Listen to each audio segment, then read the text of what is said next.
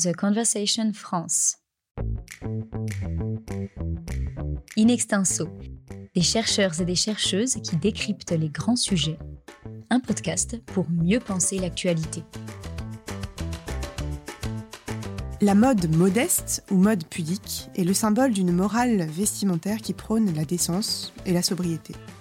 Ces incidences sont multiples. Elle permet de sortir des dictates marchands et de se démarquer, ou bien d'afficher son appartenance à un groupe, ou enfin de réorienter une industrie textile qu'on sait ultra polluante. La mode modeste charrie donc des enjeux économiques, esthétiques et éthiques. Dans les épisodes précédents, nous avons défini les contours de la mode modeste ou mode pudique et exploré ses liens avec une mode éco-responsable. Nous étions pour cela avec Alberto Fabio Ambrosio. Aujourd'hui, nous recevons Nathalie Rollins, professeure de sémiologie à l'Université du Luxembourg et co-organisatrice du séminaire du Collège des Bernardins Revêtir l'invisible. Bonjour Nathalie Rollins. Bonjour. Avec vous aujourd'hui, nous, nous nous intéressons aux aspects paradoxaux d'un rapprochement entre mode et religion. Et j'aimerais pour commencer vous demander euh, si on cherche à travers la mode ou le vêtement un supplément d'âme. Oui, alors c'est presque une question philosophique, hein, parce que si la mode relève du paraître, euh, ça veut dire que l'être serait carencé. Euh, on est quelque part entre l'essentiel et l'accessoire. On a souvent euh, comparé le, vêtement à une enveloppe. Et la peau est déjà une première enveloppe, hein, si on prend les théories de Didier Anzieux euh, ou même John Carl Flügel, qui avait déjà dit que le vêtement répond aux trois P, pudeur, parure, protection.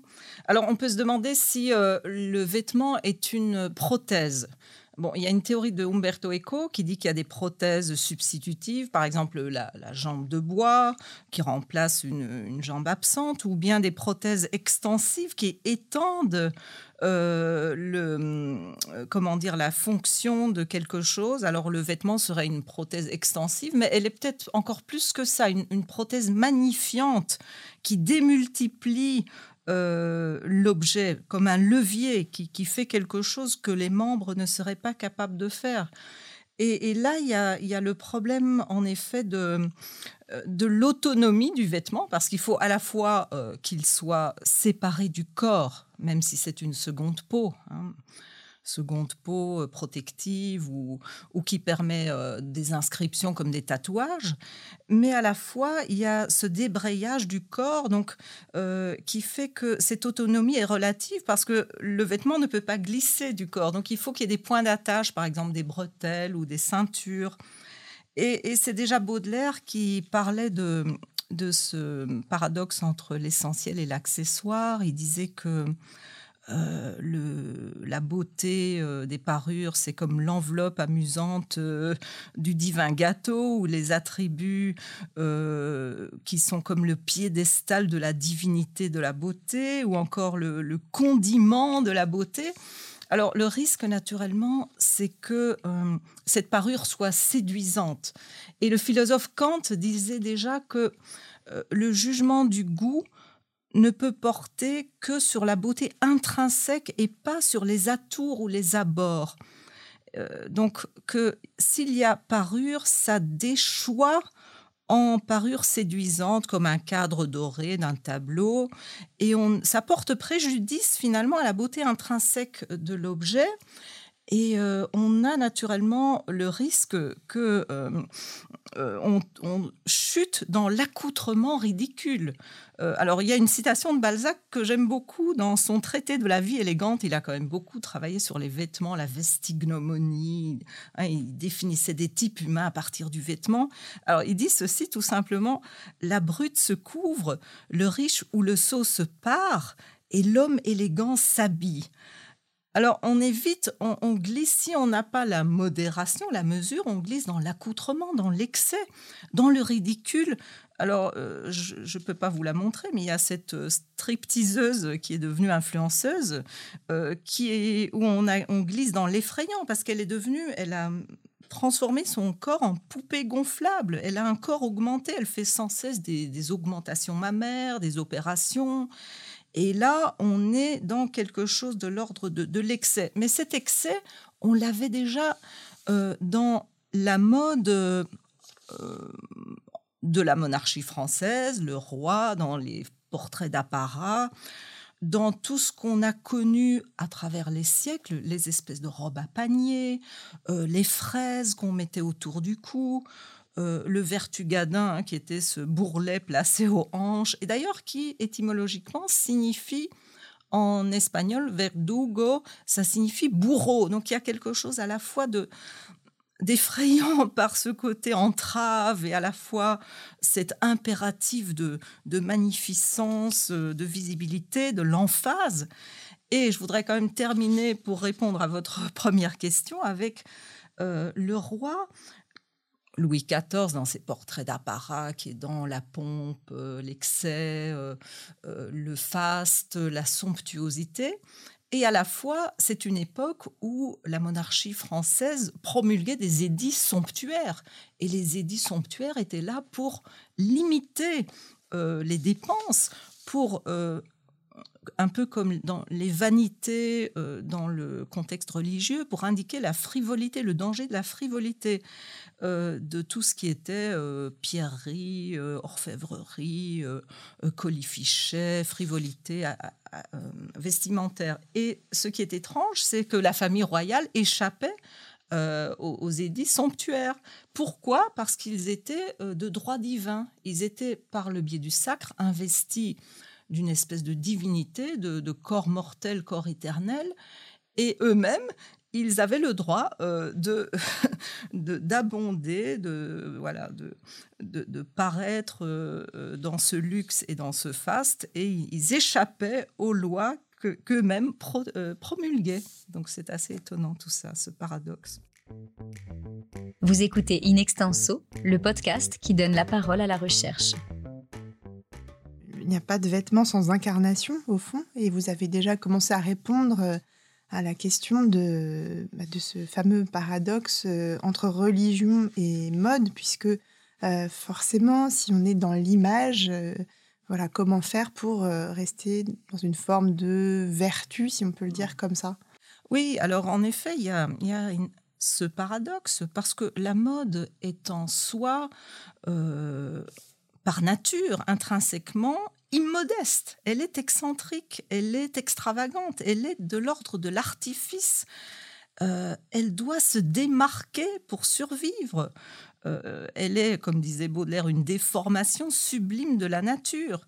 Elle est dans, euh, sous les feux de la rampe, elle est dans l'idolâtrie, elle est proche de ce que justement Tertullien reprochait et qu'il appelait impudicité, à savoir tout ce qui est euh, tout ce qui s'écarte de, de la chair humaine. Alors parce qu'on dit oui, Tertullien, il, attaquait beaucoup le paganisme, non, euh, et l'impudeur, non.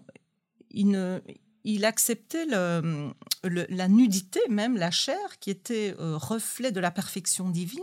Mais qu'est-ce qu'il incriminait? C'était tout ce, luxe, cet excès, cette idolâtrie que maintenant nous retrouvons dans le monde médiatique. Et l'économie marchande euh, va justement euh, encore aggraver et devenir elle-même impudique par cette industrie euh, vestimentaire qui est immonde en soi parce qu'elle est obscène, euh, parce qu'elle, euh, elle, alors, elle donne bonne conscience à l'Occident qui, qui se purifie de ses déchets, mais ces déchets sont externalisés dans des pays en, émergents et, et, se retrouvent comme des décharges à ciel ouvert.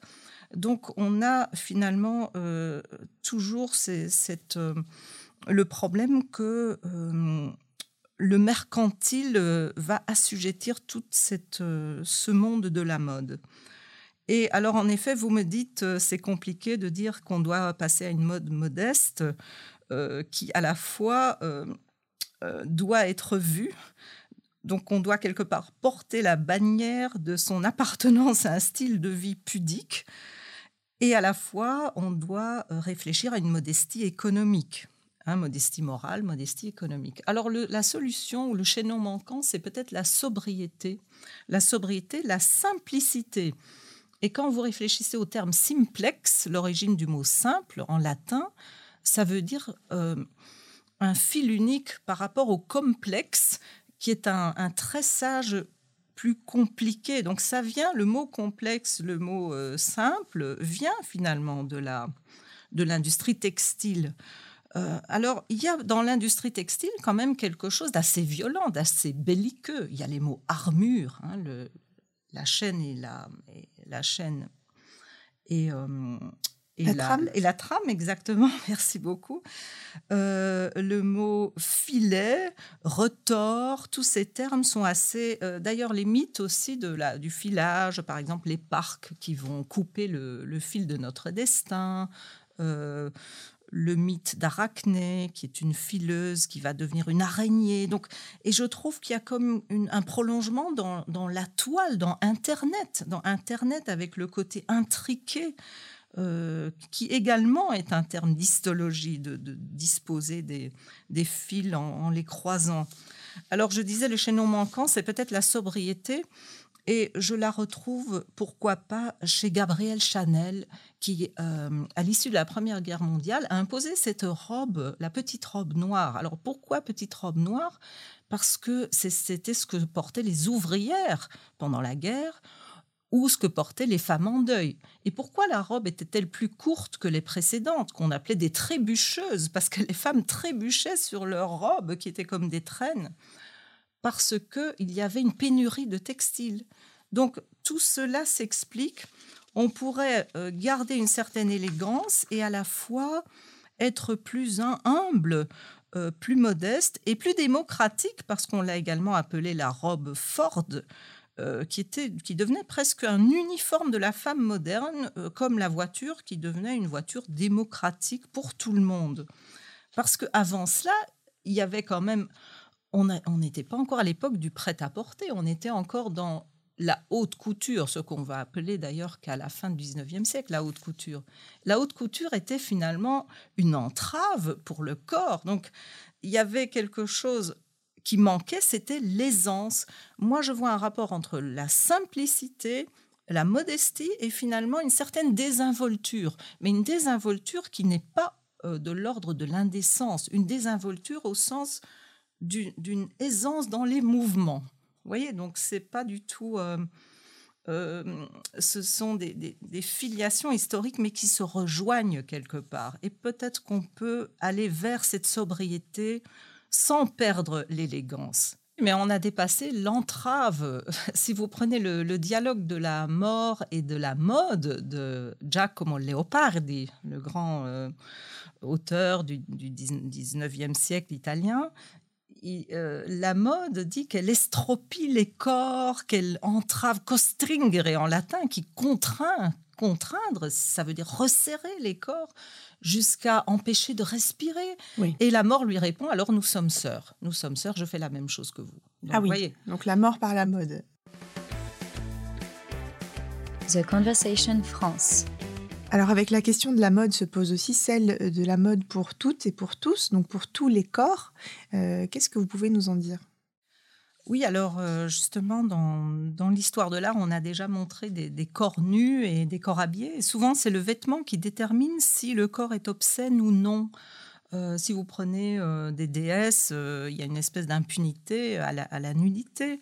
Mais si vous prenez des corps avachis de certains peintres comme Lucien Freud, ou même déjà le, déjeuner sur l'herbe, où on dit que la, la, robe a servi de nappe, donc elle a été enlevée avant, ce qui indique que on est dans quelque chose de condamnable. mais il y a de nos jours euh, un mouvement qui se profile pour justement résister à soi-disant une honte du nu. Ce sont des femmes d'un certain âge, dont Sophie euh, Fontanelle, hein, qui veulent braver la honte et braver les dictates et les impératifs d'un corps parfait, d'une jeune fille blanche, presque anorexique. Alors, euh, ils font justement des portraits en majesté, un peu comme le faisait Louis XIV, mais nus. Euh, il y a aussi ce mouvement body positive avec la campagne Darjeeling hein, sur les, de la lingerie pour des sexagénaires ou bien de la lingerie pour des femmes qui ont subi une mastectomie. Donc tout ça va dans ce sens d'une nouvelle comme vous avez dit, hein, d'une inclusion et d'un nouveau travail sur, sur la nudité, sur le, vêtement, sur le vêtement, sur un nouveau vêtement qui dépasse tous les dictats de, la, de la mode classique. Puisqu'on parle de mode, on parle aussi de, beauté, bien sûr. Euh, je, voulais vous, je voulais évoquer avec vous un tableau que, que, je trouve très frappant, qui est un tableau de Zurbaran, qui s'appelle Saint François dans sa tombe, très très sobre, dans lequel on voit euh, Saint François euh, vêtu d'une robe de bure en fait, et on ne voit presque que le vêtement. Et je trouvais que cette image était très frappante parce qu'il y a un plaisir manifeste du peintre à, à décrire ce, vêtement. Euh, et puis aussi une façon d'effacer le sujet où on ne sait pas trop si c'est une façon de le mettre en majesté au fond.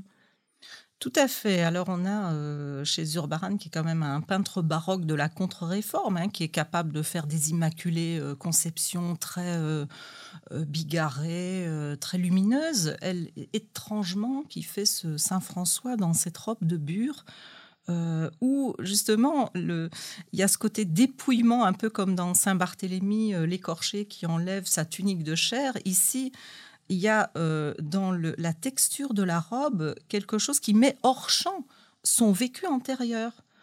et le, matériau est très important parce que c'est un matériau de laine rugueuse. Hein, cette bourre, ça vient finalement de, des, chutes de tissus.